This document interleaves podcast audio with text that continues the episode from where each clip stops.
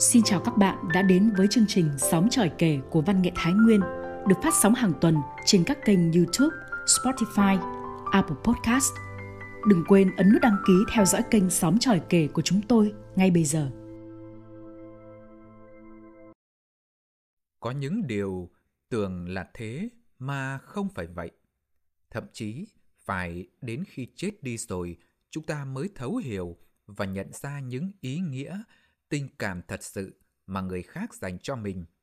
Thế nhưng lúc ấy, ta không còn được sống để báo đáp ân tình trọn vẹn. Những người mẹ vẫn luôn là người hy sinh hết lòng vì con, lúc nào cũng đau đáu một niềm mong mỏi con mình sẽ trưởng thành. Những người mẹ trong thời chiến lại càng bộc lộ rõ nét phẩm chất ấy, giấu kín đi những quan tâm, yêu thương nhưng thẳm sâu nơi trái tim lại dì máu bởi trách nhiệm cao cả, thiêng liêng dành cho Tổ quốc. Để đến cuối cùng, các mẹ nhận về chỉ là những mảnh giấy báo tử vô tri. Những người mẹ như thế là những bóng anh hùng. Ngay sau đây, xin mời quý vị và các bạn cùng lắng nghe chuyện ngắn cùng tên của tác giả Doãn Dũng qua dòng đọc Ánh Nguyệt.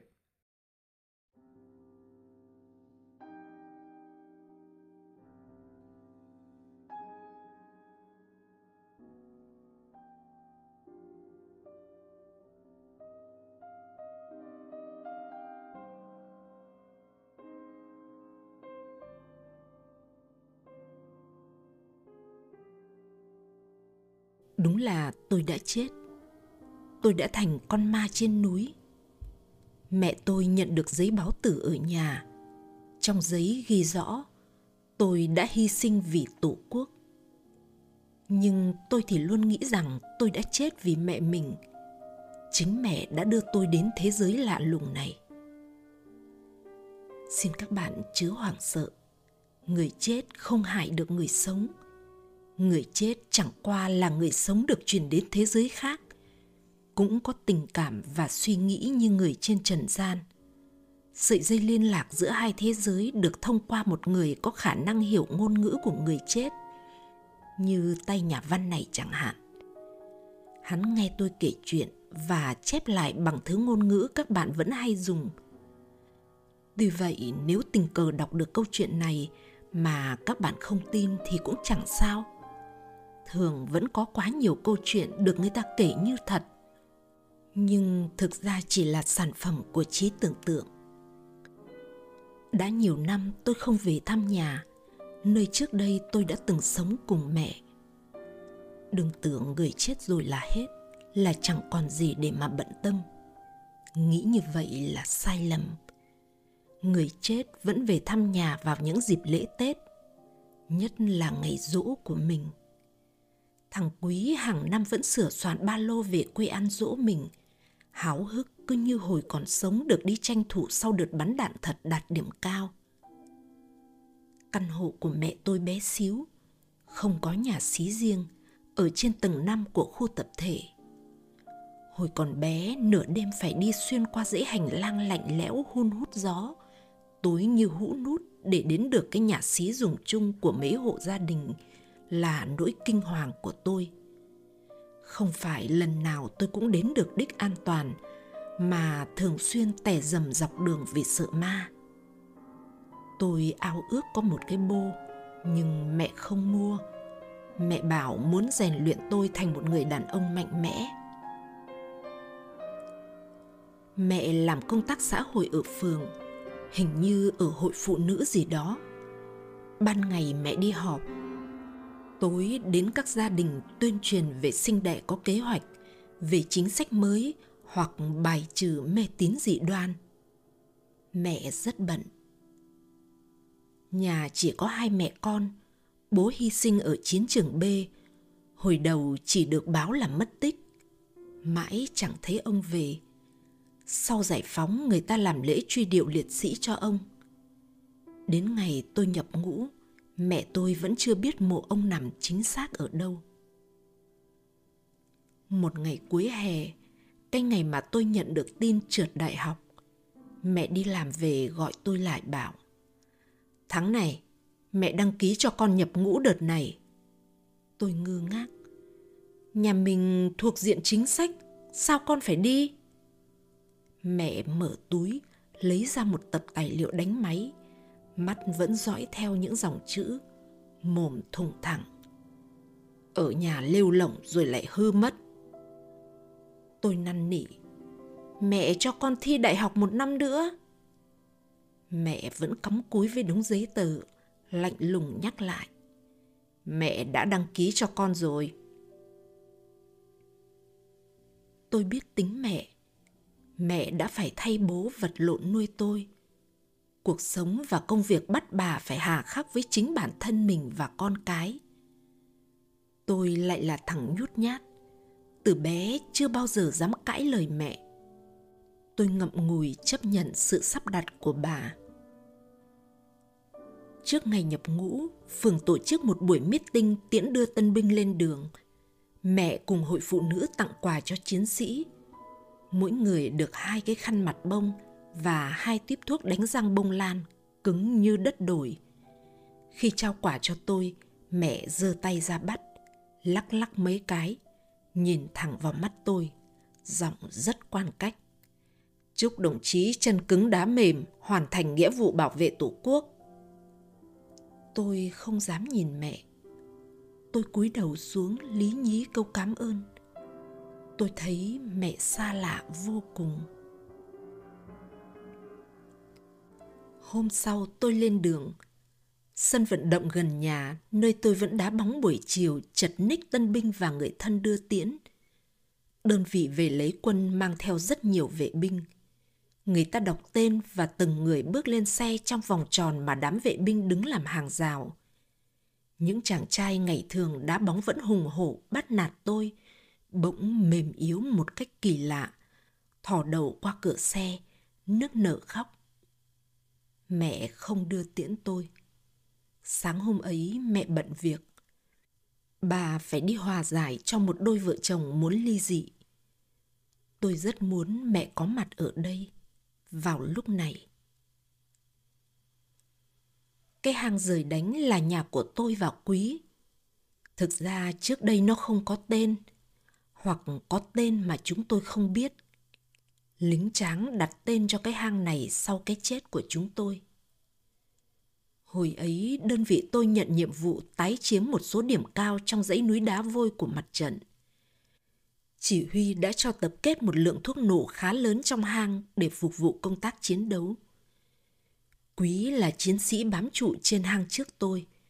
Tôi mới được điều lên sau vụ trốn đơn vị về ăn Tết.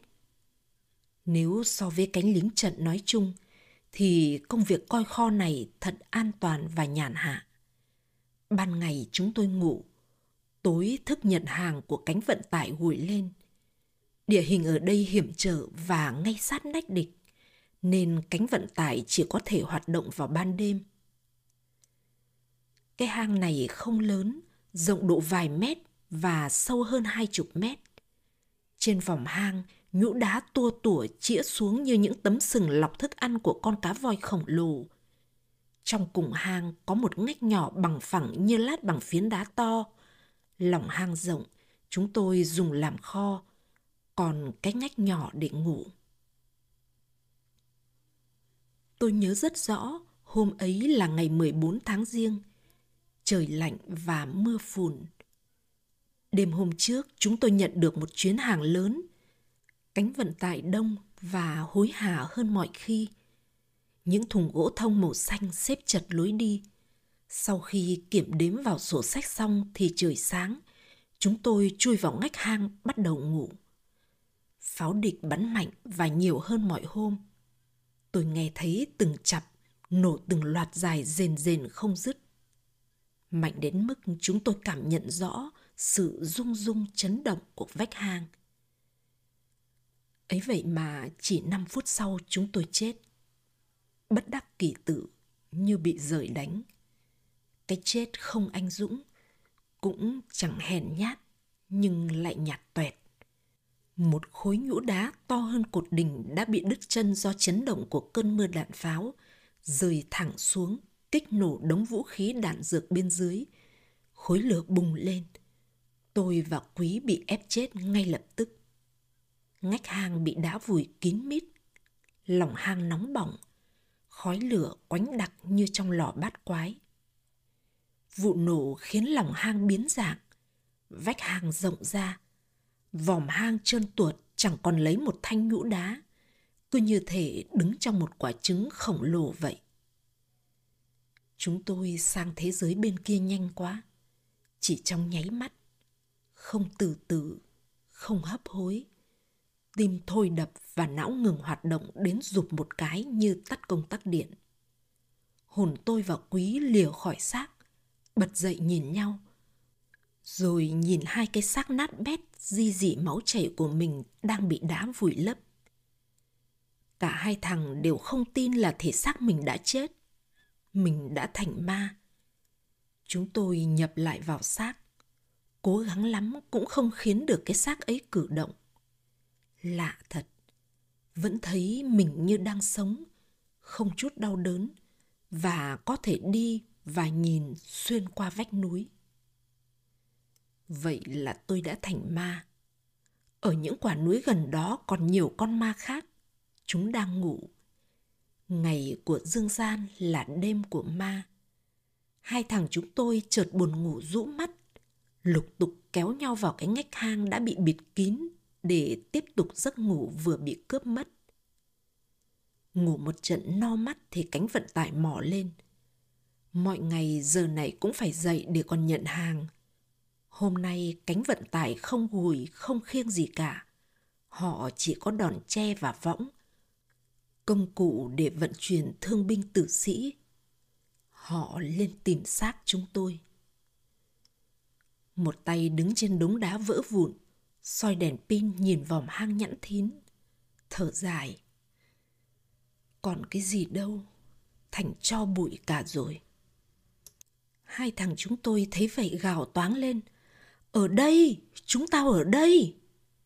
Chúng tôi lồng lộn tìm mọi cách để báo hiệu nhưng người dương không nghe được tiếng người âm. Đám ấy như điếc lác cả một lũ với nhau. Chúng nhìn ngó một chặp, lấy đòn tre bới bới chọc chọc mấy cái, rồi lắc đầu ngao ngán bỏ về.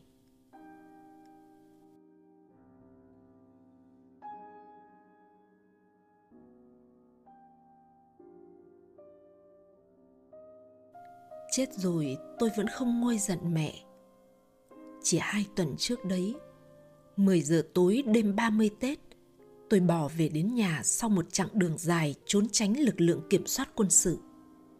Mẹ đang làm cơm cúng tất niên. ngẩng lên thấy tôi lù lù đứng giữa nhà.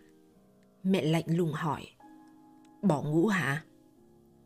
Tôi im lặng, không dám trả lời mà nhìn lên bàn thờ cầu cứu bố tôi. Trên ấy khói hương nghi ngút, ánh mắt bố như hư ảo không ấm cúng mà cũng chẳng ra lạnh lùng. Tôi lăn ra ngủ vì mệt. Pháo giao thừa nhà hàng xóm đã nổ. Hé mắt thấy mẹ đang lui cui đứng trên chiếc ghế đầu treo bánh pháo ngoài cửa. Tôi định dậy thì đã thấy mẹ xòe diêm. Tiếng pháo giòn giã nổ váng óc. Ánh lửa lập lòe trong mắt mẹ. Tôi quay lưng lại, trùm chăn lên đầu và ngủ tiếp. Mùng một, mẹ không nỡ mắng đâu mà lo.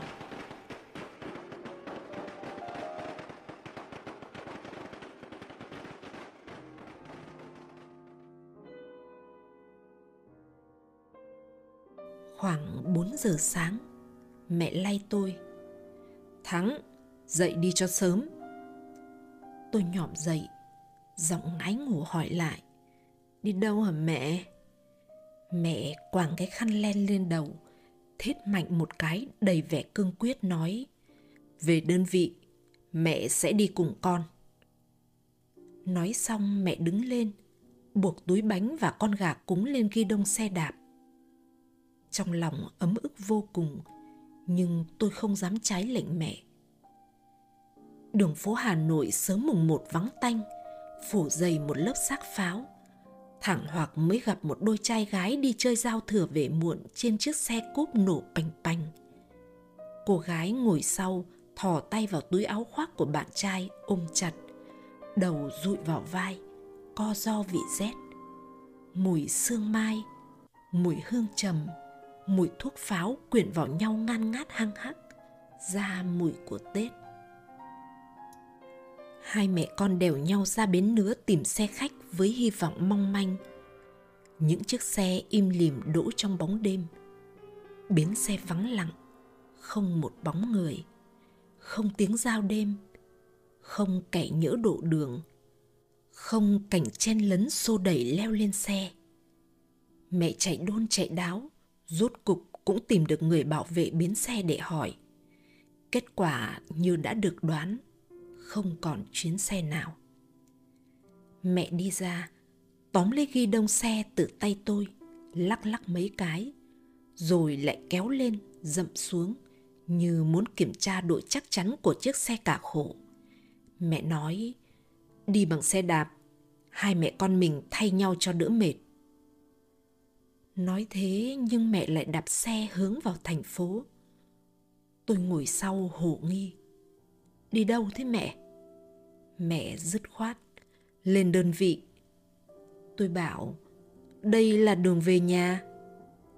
Mẹ tôi như sực tỉnh, hấp tấp quay đầu đổ xe tôi nhìn thấy ánh đèn đường phản chiếu trên gò má mẹ trong một giọt nước đang lăn xuống gió bấc lùa hơi nước từ dưới dòng sông lên lạnh buốt gió quất vào thành cầu ù ù tiếng quèn quẹt đều đặn của xích xe cọ vào gác đờ sen, cộng với tiếng diên rít của đôi pedal khô dầu vang lên trong đêm tối mịt mùng, nghe như tiếng ma hờn mẹ con tôi lùi lũi đạp xe vượt sông Hồng. Lúc này tôi mới khóc, vì giận mẹ hay thương mẹ. Có lẽ là cả hai. Sao mẹ không cho con ở lại ăn Tết rồi con sẽ đi? Con muốn ở nhà với mẹ. Cứ kỳ cạch đạp xe như thế đến gần trưa thì tôi nghe thấy tiếng động cơ ì ì từ phía sau. Mẹ nhảy phát xuống, đứng giữa đường cua cua tay chặn xe xin đi nhờ. Đó là chiếc xe Jin 130 mang biển quân sự, chở nhu yếu phẩm cho chiến sĩ trên biên giới. Tay lái xe hơn tôi vài tuổi, quần phục nhầu nhĩ, cầu thả. Sau khi nghe mẹ tôi trình bày lý do, hắn cười ngất và đồng ý ngay tắp lự. Hắn giúp tôi treo chiếc xe đạp lên đằng sau thùng xe, buộc cố định lại – Xong hắn nháy mắt cười, châm chọc. Ta lại lên đơn vị ăn Tết, hả? Đêm hôm ấy, mẹ con tôi lên tới đơn vị. Mẹ giao tôi cho đại đội, rồi lên tiểu đoàn thưa chuyện với chỉ huy. Sáng hôm sau, mẹ nhất quyết đòi về. Chả ai can được mẹ. Tôi dõi theo dáng mẹ lưu siêu đạp xe xa dần cho đến khi mất hẳn – đó là hình ảnh cuối cùng tôi nhìn thấy mẹ khi còn sống.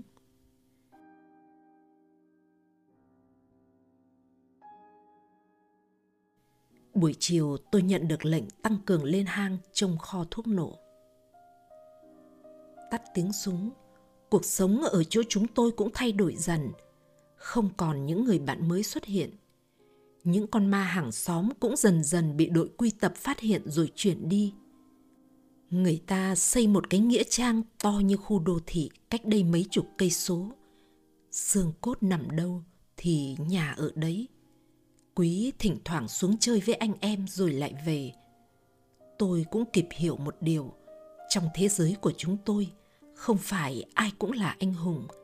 Không phải ai cũng đến thế giới này bằng cái chết oanh liệt. Tuy vậy, tất cả đều được đối xử bình đẳng. Có lẽ đó là điều dễ chịu nhất mà chúng tôi có thể tự hào về thế giới của mình.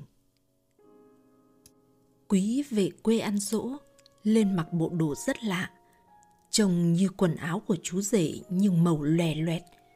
Cổ thắt một cái nơ trông rất tây nó chạy chiếc xe máy màu mận chín đỗ xịch trước cửa hang vẫn ngồi trên xe lấy gót chân trái gạt chân trống rất điệu nghệ gọi toáng lên Thắng ơi, Thắng!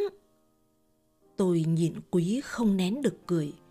Quý kéo tôi lại chiếc xe, đẩy tôi ngồi lên rồi bảo, chạy thử đi, tiện lắm. Tôi bảo, oách nhi, xe này chắc đời mới, hồi tao với mày đi lính, nhà giàu mới có cái xe tắm mốt kim vàng giọt lệ. Quý phấn khích, thay đổi lắm, mày không tưởng tượng được đâu. Nhà tao năm nay khấm khá hơn, các cụ mới đốt cho tao chiếc xe này. Nói rồi quý thần mặt ra, nhìn tôi bối rối như lỡ lời. Giọng nó trầm hẳn xuống, gần như là thì thào. Sao mày không về thăm nhà? Tôi không trả lời, chui vào ngách hang nằm. Quý mang cái xe máy xuống để dưới chân núi, mặc lại bộ quần áo cũ rách te tua, rồi chui vào nằm cùng tôi. Chẳng ai nói thêm một lời nào. Thực ra là tôi đã từng về thăm nhà. Quý đi hôm trước thì hôm sau tôi cũng về, đúng hôm dỗ mình. Tôi về đến nhà khi ấy trời đã tối. Cái hành lang hôn hút năm xưa khiến tôi bật cười. Chả có con ma nào ngoài chính tôi. Mẹ không có nhà. Mâm cơm cúng tôi đã nguội ngắt. Hương cháy rụi đến chân. Đổ cúng không có tiền vàng, không có quần áo mới. Tôi đang phải mặc chiếc áo bị hơi nổ xé rách như tổ địa nhiều năm nay, cũng thấy chạnh lòng. Trong góc nhà, những tuyếp thuốc đánh răng và khăn mặt bông được gói thành những suất quà. Tên thuốc đánh răng lạ hoắc chứ không phải bông lan như thời tôi nhập ngũ. Hình ảnh của mẹ khi bắt tay trao quà lại hiện về như mới hôm qua. Cơn hờn giận trào lên. Tôi không đợi mẹ nữa. Phi một mạch về núi rồi nằm lì trong hang cho đến khi quý lên. Mẹ lên tìm tôi cũng đúng vào dịp Tết xong, tôi nghe oang oang có giọng người ngoài cửa hang. Cái giọng quen quen, khuôn mặt của một người đàn ông như đã gặp đâu đó mà không thể nhớ ra. Đi sau là một người phụ nữ vất vả trèo lên những bậc đá.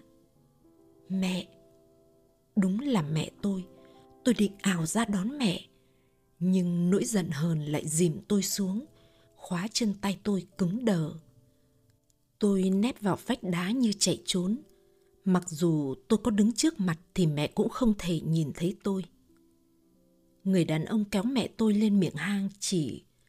Đây cô ạ, à, chính là ở cái hang này. Lúc chúng cháu lên chỉ còn toàn đá vụn. Tôi đã nhận ra hắn là ai. Chính là tay lính vận tải năm xưa. Người chết không có tuổi, nhưng người sống thì già đi theo năm tháng bao nhiêu năm rồi nhỉ? Mười năm kể từ cái đận mẹ đưa tôi về đơn vị, để rồi tôi chết nhạt toẹt trong cái hang này. Mười năm khiến mẹ tôi già sụp đi. Tóc mẹ bạc phân nửa.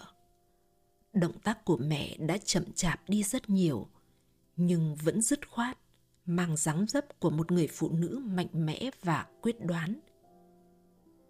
Mẹ ngồi lặng lẽ thắp hương, không khóc, không xì sụp khấn vái, mắt nhắm lại như thể hóa thạch. Tôi tấm tức khóc vì vẫn giận mẹ. Một lúc thì mẹ về. Thằng Quý thấy tôi như vậy cũng không cười nói hi ha như mọi khi. Nó đi ra đi vào mà chẳng biết làm gì. Mấy hôm sau Quý bảo Chắc là cả kiếp ma ta ở cái hang này Chẳng ai biết trong hang này vẫn còn xương cốt của ta. Mày cứ định như vậy mãi sao? Ra ngoài cho khuây khỏa rồi về thăm nhà đi. Lấy xe của tao mà đi cho tiện. Tôi nghe lời nó, đi lại thăm bạn bè, nhưng không về thăm nhà. Cuối năm ấy mẹ lại lên. Lần này đi rất đông, đủ cả cánh lính vận tải đêm xưa lên tìm xác chúng tôi thêm một tay đại úy ở ban chính sách của tỉnh đội và một phụ nữ là nhà ngoại cảm. Người phụ nữ nhắm mắt, lầm bầm cái gì đó trong miệng, rồi bất chợt mở to đôi mắt ra. Tôi nhìn thấy mắt cô ta màu xanh lục, sáng quắc như hai cái bóng đèn. Cơ thể của cô ta dần dần biến đổi, những mạch máu dây thần kinh trông như búi dây điện, nội tạng thành những bảng mạch và bóng đèn nhấp nháy. Cô ta như một cái vô tuyến, hoặc là cái điện thoại, chứ không phải là con người bằng da, bằng thịt. Tôi và Quý ngồi yên một chỗ. Chưa bao giờ chúng tôi gặp một người kỳ lạ như vậy. Hình như cô ta đã nhìn thấy chúng tôi. Cô thông báo với mọi người. Ở đây có hai phong trong ngách hang đằng kia. Mọi người nghe vậy nháo nhác. Cô ta hỏi tôi và Quý. Hai vong tên gì? Tôi bảo Nguyễn Quyết Thắng. Tôi chỉ sang Quý, còn thằng này là Nguyễn Đình Quý. Thằng Quý mắt tròn pho, mồm dầu ra vì ngạc nhiên, sợ rúm lại, chẳng nói được câu nào. Cô ta dịch lại lời của chúng tôi cho mọi người nghe. Mẹ tôi khuỷu xuống, bất tỉnh. Tay đại úy dở sổ ra đọc gì đó. Trời lạnh mà mồ hôi vã ra như tắm, gật đầu lia lịa. Đúng rồi, đúng rồi. Họ bắt đầu đào bới cách ngách hang bị vùi lấp hơn chục năm. Một lúc sau thì mẹ tôi tỉnh. Mẹ gào lên. Thắng ơi, con ở đâu? Tôi nói dỗi. Con không về đâu. Mẹ lao vào đống đá, dùng tay cào đá bật cả máu tươi. Mẹ khóc. Lần thứ hai tôi nhìn thấy nước mắt mẹ. Lần đầu lúc mẹ đánh đổ xe sớm mùng một Tết năm nào. Nhưng khóc thành tiếng thế này thì bây giờ mới thấy. Mẹ nức nở, không ngớt điệp khúc. Con không về, mẹ chết không nhắm được mắt. Khuôn mặt bà đau đớn, co rúm lại, toàn thân run bần bật, khiến tôi thấy mình thật tàn ác. Ánh sáng từ mắt của người phụ nữ ngoại cảm đã tắt.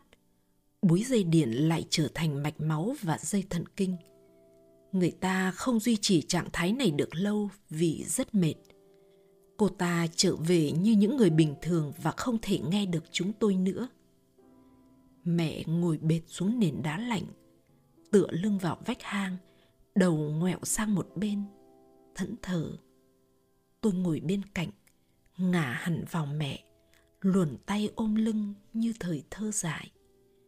Hình như mẹ cảm nhận được điều ấy, của của tay mấy lần tìm tôi. Mặt mẹ đã bớt tái, có chút sắc hồng, nhưng đôi mắt vẫn buồn rười rượi, nhìn vô định, xa xăm. Đến trưa thì họ tìm thấy chúng tôi. Mẹ lại ngất khi nhìn thấy mảnh giấy có dòng chữ tôi viết tên tuổi, quê quán đơn vị hàn kín bằng ni lông rồi đút vào túi áo ngực trước khi lên hang. Mẹ bế từng khúc xương tôi vào lòng. Xương cốt của Quý được tỉnh đội chuyển về Nghĩa Trang liệt sĩ. Nó về với anh em dưới ấy nên vui ra mặt. Quý định diện bộ quần áo chú rể cho sang, nhưng người ta lại mặc cho nó bộ quần áo khác, màu đỏ có ngôi sao vàng ở ngực. Nó ngắm nghía bộ cánh mới và cũng thấy hài lòng. Mẹ xin cho tôi về quê. Mẹ đã xây căn nhà ba gian trên quả đồi nhỏ ở một vùng quê yên bình, nơi trước kia cả cha mẹ tôi từng sinh ra và lớn lên. Mẹ cũng đã tìm thấy cha và đưa ông về đây. Tôi ở gian bên trái, cha tôi ở gian bên phải. Gian giữa đóng khóa im ỉm trong buồng của tôi mẹ đặt một cái bô trắng men trắng toát mẹ vẫn nhớ mong ước của tôi thiếu thời cha không già hơn tôi là bao nhiêu khi ông chết cũng mới chỉ ngoài 20 tuổi. Cha nhìn tôi, vỗ vỗ lên vai bảo, cha rất hiểu con. Tôi không biết cha hiểu gì. Khi còn sống chưa bao giờ tôi được gặp cha như đoán được sự nghi hoặc trong ánh mắt tôi cha trầm ngâm giọng buồn buồn đừng giận mẹ ánh mắt cha lúc này khác hẳn nồng ấm yêu thương chứ không hờ hững như trên bức ảnh năm xưa hai cha con nằm ngắm bầu trời dày đặc sao? Có những ngôi sao sáng quắc, có những ngôi sao lập lòe như sắp tắt. Còn cả những ngôi sao đã tắt mà mắt ma không nhìn thấy. Như thể chúng cũng là những thân phận ở một thế giới khác nữa.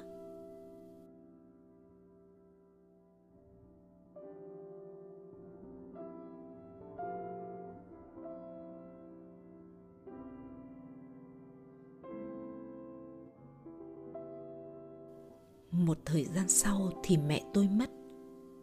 Tôi không bao giờ biết chính xác lý do gì khiến mẹ chết. Đó là bí mật của riêng mẹ. Cha con tôi đón mẹ về căn buồng giữa. Mẹ vồ lấy tôi, chỉ khóc. Hôm ấy cũng là 14 tháng riêng, trời lạnh căm căm và mưa phùn